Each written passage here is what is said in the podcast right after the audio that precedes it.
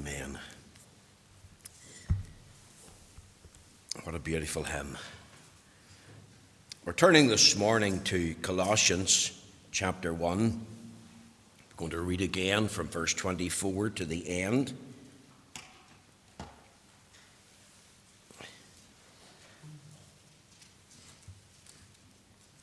This will be the last occasion that we'll probably read from Colossians chapter 1 during this series of expository sermons. There's one last message that I want to preach on this morning, chapter 1. Colossians chapter 1, we're going to read from verse 24. Let's hear the word of God, reading, of course, as we've often said, from the authorized version. Who now rejoice in my sufferings for you and fill up that which is behind of the afflictions of Christ in my flesh for his body's sake, which is the church. Whereof I am made a minister according to the dispensation of God, which is given to me for you to fulfill the word of God, even the mystery which hath been hid from ages and from generations, but now is made manifest to his saints to whom God would make known what is the riches of the glory of this mystery among the Gentiles, which is Christ in you, the hope of glory, whom we preach, warning every man and teaching every man in all wisdom, that we may present every man perfect in Christ Jesus. Whereunto I also labour, striving according to his working which worketh in me mightily. Amen. We know the Lord will stamp with his own approval and blessing this reading of his own precious and infallible word. Now, this morning, we are continuing with our series of expository sermons in the book of Colossians. And my text today is taken from Colossians chapter 1, verse 29, the final verse. And it would have been very easy to skip over this verse We've already preached, I think, 20 or 21 sermons in this chapter, which I'm truly amazed at. But this will be the final sermon in chapter 1. Listen to the verse Whereunto I also labour, striving according to his working, which worketh in me mightily. Now, I want to preach on the theme today experiencing the amazing power of God. Because this text is talking about the amazing power of God. Now let's remember the Apostle Paul is writing to the church at Colossae in the first person. He says in verse 23, Whereof I, Paul, am made a minister. And he continues talking about himself all the way down to Colossians chapter 2, verse 5. He's writing in the first person. And he's writing to us about his mindset to his life's work and his ministry. In other words, he's writing to us about his life as a gospel minister. He's writing to us about why and the way that he laboured the church in Colossae in the way that he did. I believe the Apostle Paul had a tremendous burden to labour to see people saved. I believe Paul had a tremendous burden to pray to this end. He could say with the psalmist, But I gave myself to prayer.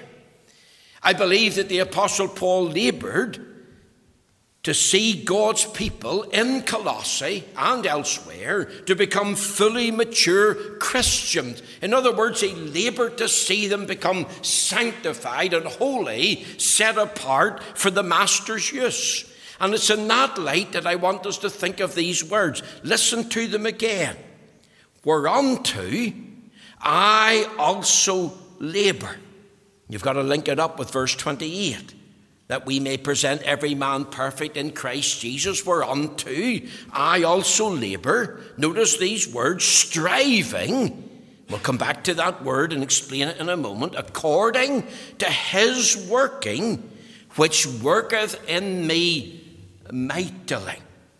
Now, as I've thought of this text of Scripture, thought of our theme, I thought to myself that illustrates and underscores a very wonderful, significant Bible truth that so often we can forget the power of God. But it's not just about the amazing power of God, it's about actually experiencing the amazing power of God in an individual's life.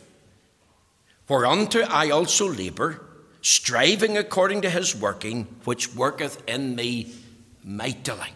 Now, three things this morning from this text. The essential principles that is underlined. Think of the words, his working, which worketh in me mightily.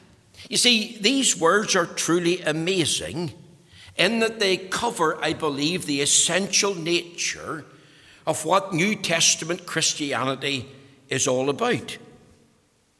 What is New Testament Christianity really all about? See, these words sum up the reality of the life and witness of the New Testament church. If you think with me for a moment of the New Testament era, go back to the first century. Think with me of such texts as Acts chapter 1, verse 8. Remember what the angels said to the um, holy apostles as they watched the ascension of Christ. This is what was said Acts 1, verse 8. But ye shall receive power after that the Holy Ghost has come upon you. And ye shall be witnesses unto me both in Jerusalem and in all Judea and in Samaria and unto the uttermost parts of the earth. You see, literally, God was at work in and through his people, his holy apostles, the preachers, the evangelists, the children's workers, the youth workers, the people themselves. New Testament Christianity is really a religion of the power of God. It's about a church being on fire for God because God is at work in and through that church. And if we were to examine the New Testament era, we would discover that the church was nothing like a circus. We would discover that it was not full of con men and charlatans. But we would discover if we looked in through the door and the windows that great things were happening. Why were great things were happening? Why were souls being saved? Why was there mighty prayer meetings? Why was there this hatred for sin and love for righteousness? Because the power of God was at work. God was at work in great power. There was a mighty display of the dynamite, the explosive energy of God. Oh, that we could rediscover that. In other words, Christianity is real, the church is real, the Christians are real because God was at work. Because God was working. I want to emphasize that. To all your listening, New Testament Christianity is real because God is at work. And God was at work in a genuine, awesome, gracious way, that there was an amazing display of His power. You think this morning of the Church of Christ. You, you think of the presentation of the gospel message. You see, the gospel message, the good news of Jesus Christ, it's nothing to do with the philosophy of man. It's certainly not a theory of men's minds. It's not even a code of ethics so that we can live by. It's not. The gospel message is a declaration and a display of the awesome power of God. Over there in 1 Thessalonians chapter uh, 1 and verse 5, we read this For our gospel came not unto you in word only, but also in power and in the Holy Ghost, and in much assurance, as ye know what manner of men we were among you for your sake. The Apostle Paul says this in Hebrews chapter 4 and in the verse 12, thinking about the Word of God. Listen to this text of Scripture Hebrews chapter 4 and verse 12. For the Word of God is quick and powerful and sharper than any two edged sword, piercing even to the dividing asunder of soul and spirit and of the joints and marrow, and is a discerner of the thoughts and intents of the heart. And Paul could also say this in 1 Corinthians chapter 4 and the verse 10. He, he made this statement, 1 Corinthians 4 and verse 10. He says this um, We are fools for Christ's sake, but ye are wise in Christ. We are weak, but ye are strong. Ye are honourable, but we are despised. And he says in verse 20, 1 Corinthians 4, verse 20, For the kingdom of God is not in word, but in power. You see, the true church of Christ is a unique institution with a unique message. And it's unique because God is at work in and through that church as it presents that message. That makes the true gospel unique. The gospel is the power of God unto salvation. And not only is the church and the gospel message unique, but then the Christian is a unique individual. Because that individual discovers God is at work in and through him. Now, here's the principles all our work is in vain unless God works in and through us. Remember what it says there in Psalm 127 and in the verse 1. This is not just a New Testament concept, this is an Old Testament concept. Listen to what the psalmist said. Psalm 127, verse 1 Except the Lord build the house, they labour in vain that build it. Except the Lord keep the city, the watchman waketh but in vain. You see, we can't do it without the Lord. All our working is in vain, it's useless, it's empty, uh, it's powerless without God working mightily. All our work and effort will come to nothingness. It'll be utterly worthless because God must work. And that's true about building a Christian home. That's true about the Christian life. That's true about Christian witness. That's true about the life and witness of the church, no matter what the church attempts to do in his name. Jesus said in John 15 and 3, without me, you can do what? Nothing. Underline the word nothing. Therefore, we need the Lord. And that's true individually, but it's true collectively. And if we're going to see graces in our life, then the Lord must work in and through us, regardless of what that grace is. If we're going to see fruit in our life, even the fruit of holiness, any particular fruit, then the Lord must work in and through us. If we're going to see a manifestation of the gifts of God, then God must work in and through us. We need the Lord. See, God must work. We must labour to see the working of God because all our work is in vain unless God works in and through us. So therefore, we need the Lord. So we cry out, Lord, help us. And here's the second principle we must labour if we want to see God work. See, we can't expect God to labour if we don't labour.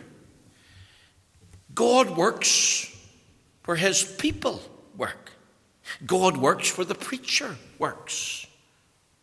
God works when the gospel is proclaimed, not in word only, but in the power and demonstration of the Holy Spirit. How could we expect God to build a house if they that build it don't rise up and build? Except the Lord build the house, they labour in vain that build it. But there has to be labour, there has to be input. And what applies to a house, a family, can apply to the church, the life of the Christian. If we don't labour and expend energy, then we'll not see God work. The Apostle Paul is saying, look at verse 29 here, whereunto I also what? He uses the word labour. And that's to do with hard work. And some of you know what that is. And if you think of the adds the words here, striving, that has to do with an athletic term. You think of the agony of the athlete preparing to uh, run a game or perform in any particular sport, that there has to be a drive and discipline and desire. And here's Paul. And he's saying, Whereunto I also work hard. Whereunto I also not only work hard, but, but agonize to the point of exhaustion, according to his working, which worketh in me mightily. In other words, Paul and God are co workers. We could apply the principle to the business world. I could apply the principle to the farming world. But let's apply it to the Christian community, the Christian world. Each of us has a personal responsibility to work out what God works in us. And remember what we read in Philippians 2. We read this Wherefore, my beloved, as ye have always obeyed, not as in my presence only, but now much more in my absence, work out your own salvation with fear and trembling. For it is God which worketh in you both to will and to do of his good pleasure. Philippians 2, verses 12 and 13. Paul's telling us I laboured in Colossae as a minister of the gospel to the point of exhaustion, where I got myself tired, where I had to literally crawl into bed at times. And I did it, even to the point of agonization, because God was at work in me mightily. And what's true then is true now. These two principles hold true then, and they hold good and true today. We must labour if we want to see God work. And we will not see God work unless we give ourselves to labour. God hasn't changed. The gospel hasn't changed. The nature of the church hasn't changed. I heard recently this thought God is dead. What does that mean? Somebody telling you God is dead. Well, we know it's an heretical thing. God is dead.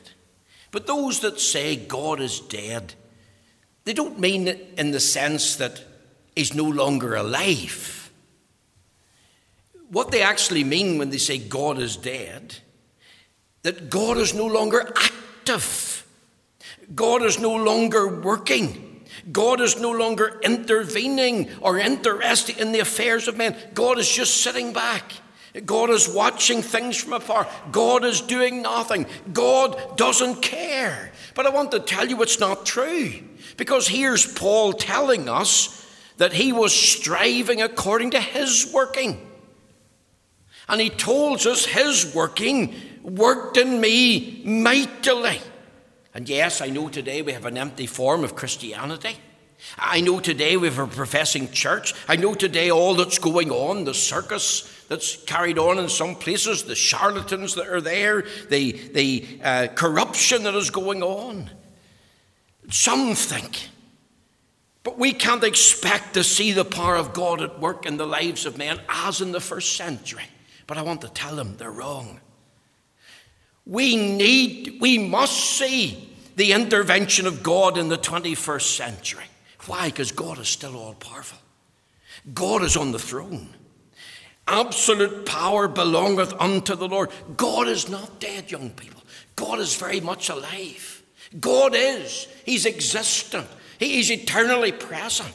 But God is active in this world.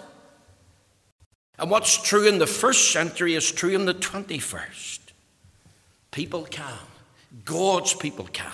God's people do experience the genuine power of God working in through them individually and collectively.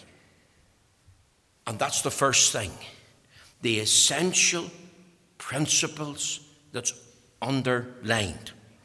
The second thing from this text is this the essential properties that is understood.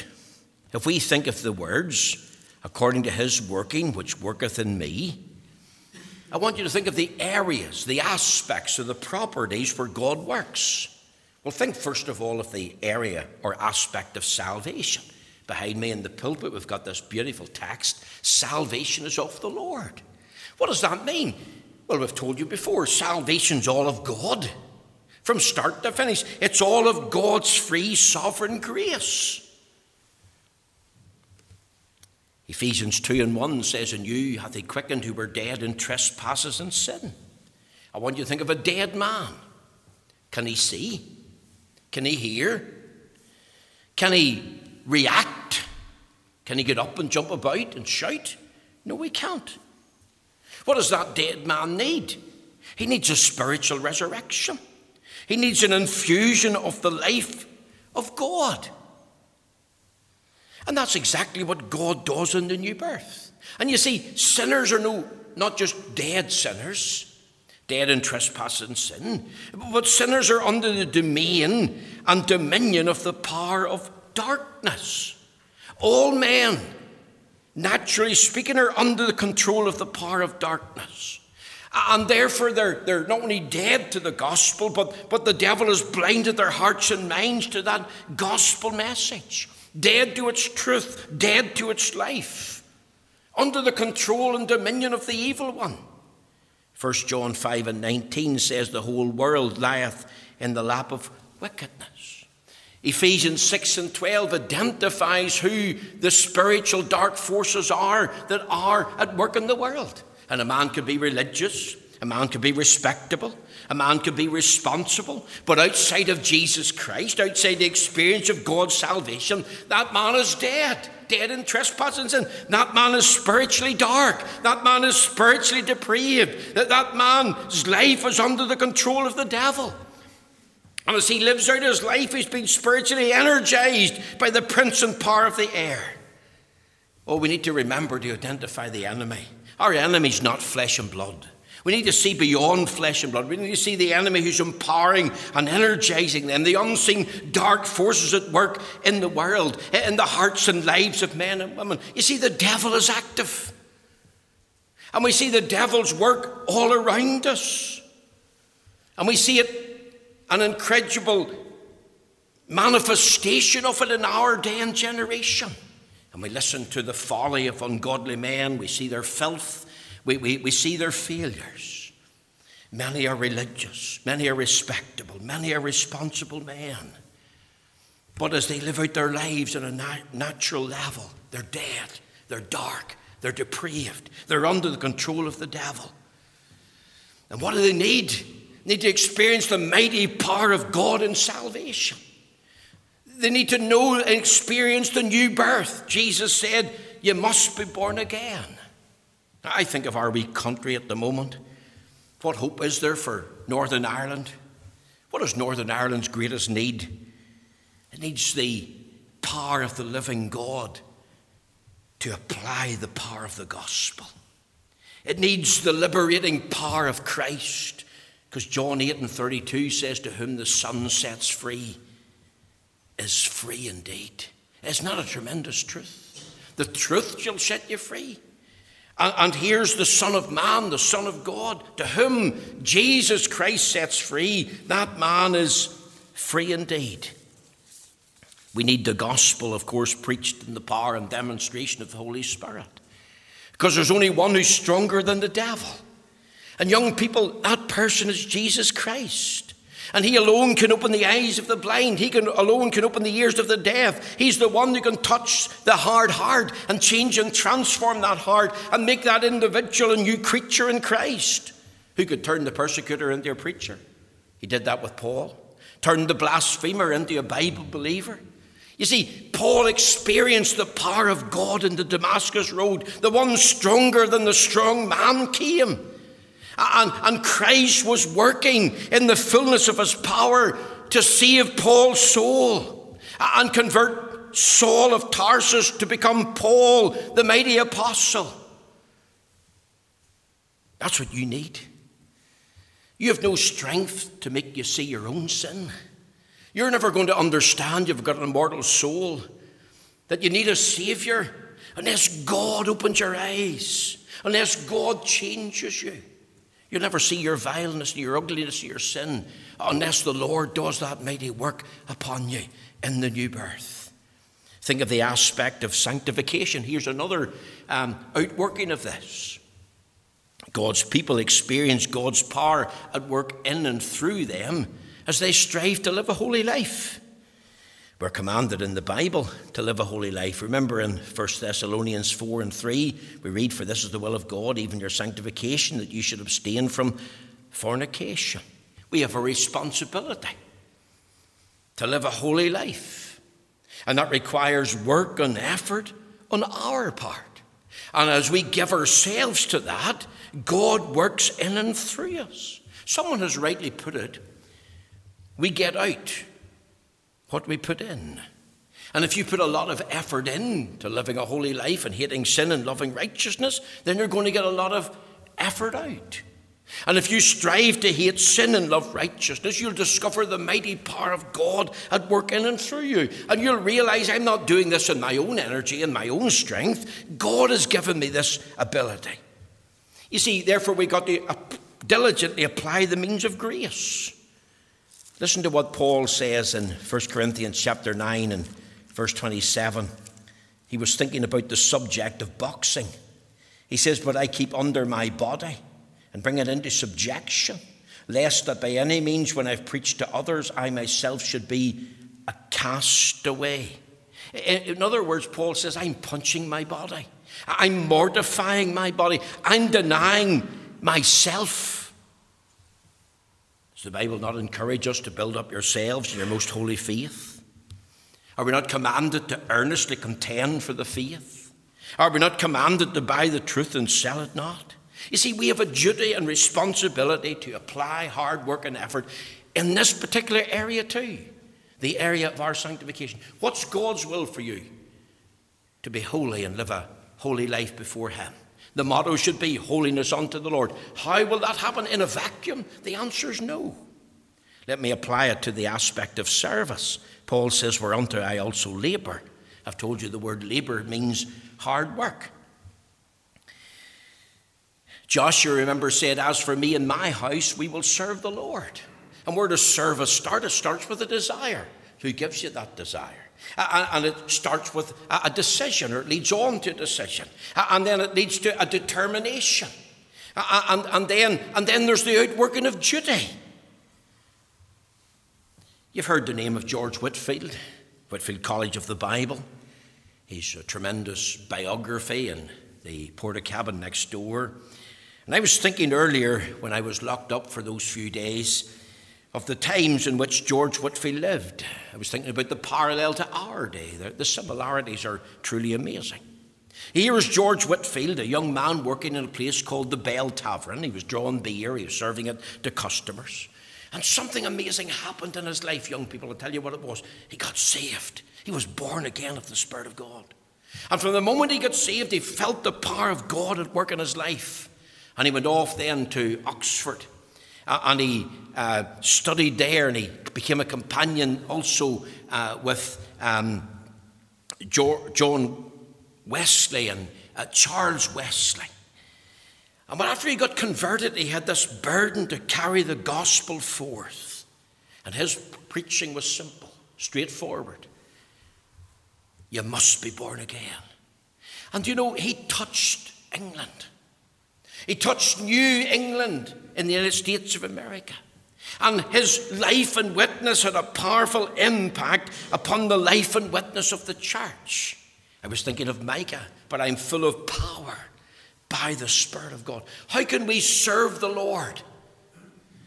We can only serve the Lord as the Lord works in and through us. He creates the desire, He, he helps us to make that decision. He, he brings us to that place of determination and duty. Think of the aspect of sufferings. Do we not live in a day when many are experiencing persecutions in the world? Have you ever thought to yourself if fierce persecution came to the United Kingdom, what would we do as Christians? Would we have the grace and power to live and die for Jesus Christ? Would we face the loss of privileges, the loss of possessions? This was a thing that perplexed a lady called Corrie Ten Boom many, many years ago.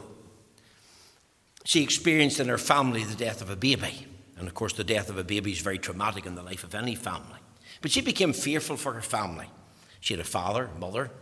She had three aunts living with them. She had brothers and sisters. She's thinking, what's, what's going to happen if they all die? As a young girl, what's going to happen to me? Where will I get the grace and power to carry on and live? She told this to her dad, and this is what he said to her. He said to her, Corrie, if I was giving you a train ticket to Amsterdam, when do I give it to you? Do I give it to you two weeks before or the day you go? And she says, Well, Dad, you give it to me the day I go. And he says, Well, that's exactly right. That's what God does. God will only give you grace when you need it. And if you're called upon to live and die as a Christian, if you're called upon to make a stand, if you're called upon to suffer terrible things, and even though you're fearful and fretting and fear the worst, even if it means jail and imprisonment or even death, God will give you grace at that moment when you need it. Isn't that exactly what the psalmist said? Listen to these words in Psalm 71 and verse 16. He made this tremendous statement. Psalm 71 and verse 16. He said this I will go in the strength of the Lord God. I will make mention of thy righteousness, even of thine only. I will go. How did he do it? In the strength of the Lord God. And over there in the book of Isaiah, if we tie this in, in Isaiah chapter 26, and in the verse 12, we read this Lord, thou wilt ordain peace for us, for thou also hast wrought all our works in us. Could I apply this for a moment to the area of supplication? How can you pray? How can you wrestle in prayer? How can you give yourself to prayer? Like Epaphras did in Colossians 4 and 12. Remember what we read there Epaphras, who's one of you, a servant of Christ, saluteth you, always labouring fervently for you in prayers, that you may stand perfect and complete in all the will of God. How can we pray like men like David Brainerd, men like George Mueller? How? Well, there's a simple answer start to pray. If you've got the desire, then you start to pray. You have a clear duty. Call unto me, and I will answer thee, and show thee great and mighty things which thou knowest not. Hebrews 11 and verse 6. But without faith it is impossible to please him, for he that cometh to God must believe that he is, and is rewarder of them that diligently seek him. And you're saying, but, but, but I feel so cold. I feel so weak, Lord. Lord, I feel out of sorts. How do I pray? Will you start to pray? There has to be a beginning. You must begin. Here's the starting point. Even when you don't feel like it, then you start to pray. Remember the lady, the Syrophoenician woman, came to Christ. And what did she pray? Lord, help us. That was the start of her prayer. Lord, help us. And that could be a start to prayer. You can't do it in your own strength or power. What about the aspect of strength itself? Philippians 4:13, I can do all things through Christ which strengthens me. Where could I get daily strength to carry on what I'm facing? I'm facing trials and troubles right now in my life. My world's upside down. I'm suffering illness. We've suffered bereavement. We've suffered this and that and the other. I feel I can't cope and I can't go on. I want to quit. Where do you get the strength from? Here, here's the answer God works in us as we give ourselves to this work. And that applies to the area of witness, that applies to help in trying circumstances, that even applies to not growing weary in well doing. How do you get the strength to carry on? How do you get the strength to apply the means of grace? You drag yourself before the Lord. You cry out, Lord, help me. Lord, remember me. Grant me grace. I, I want to do this, Lord, but I can't in my own strength or power. It applies to the aspect of soul winning. Paul was a soul winner. He worked hard, almost to the point of exhaustion, to seek to win souls even though he never actually had set foot in Colossae. One of his converts, Epaphras, brought the gospel. He was the minister of Colossae, remember. But Paul labored for this people in prayer. He labored to see them go on with God and go through with the Lord. I strive, he says, that you might go on with God. I, strive that you might live for God. And, and, and, and I'm doing it in the power of God. See, maybe you think, but there's nothing for God to work at. But there is. You think of these areas, and I've only outlined some of them this morning soul winning, strength, supplication, suffering, service, sanctification. It's all here, even salvation. One final thing, our time is gone. Think of the essential purpose that is unique. Not only the essential principles that's underscored and the essential properties that's understood, but think of the essential purpose that's unique. Whereunto I also labour, striving according to his working, which worketh in me mightily. Underline the word mightily. It's an adverb. You see, there's two purposes when God is at work. One, that God is glorified. No flesh shall glory in his presence. He said, My glory I will not give to another. And also, here's the second purpose that God's work is fulfilled. God has a plan, and He's carrying out that plan. And He doesn't use movements, He uses men. And He's looking for men, young men, young women, older men, and older women I was just thinking as I finished this morning, there's a report out at some school had stopped a number of Muslim boys having a time of prayer in the morning, praying to Allah one of their five times for prayer during the day. And they're kneeling down outside the school against some wall, and their school bags are behind them. And I just thought, how many of us as young Christian men would openly witness to give ourselves to prayer in the open air if we were denied a classroom to pray in in a school. You see, God has a plan and purpose. And God is going to be glorified. And God's purpose is going to be fulfilled. But it'll only be glorified and fulfilled when we experience these properties and we fulfill these principles. I trust and pray this morning the Lord will take these few words and bless them to us and help us at this particular time.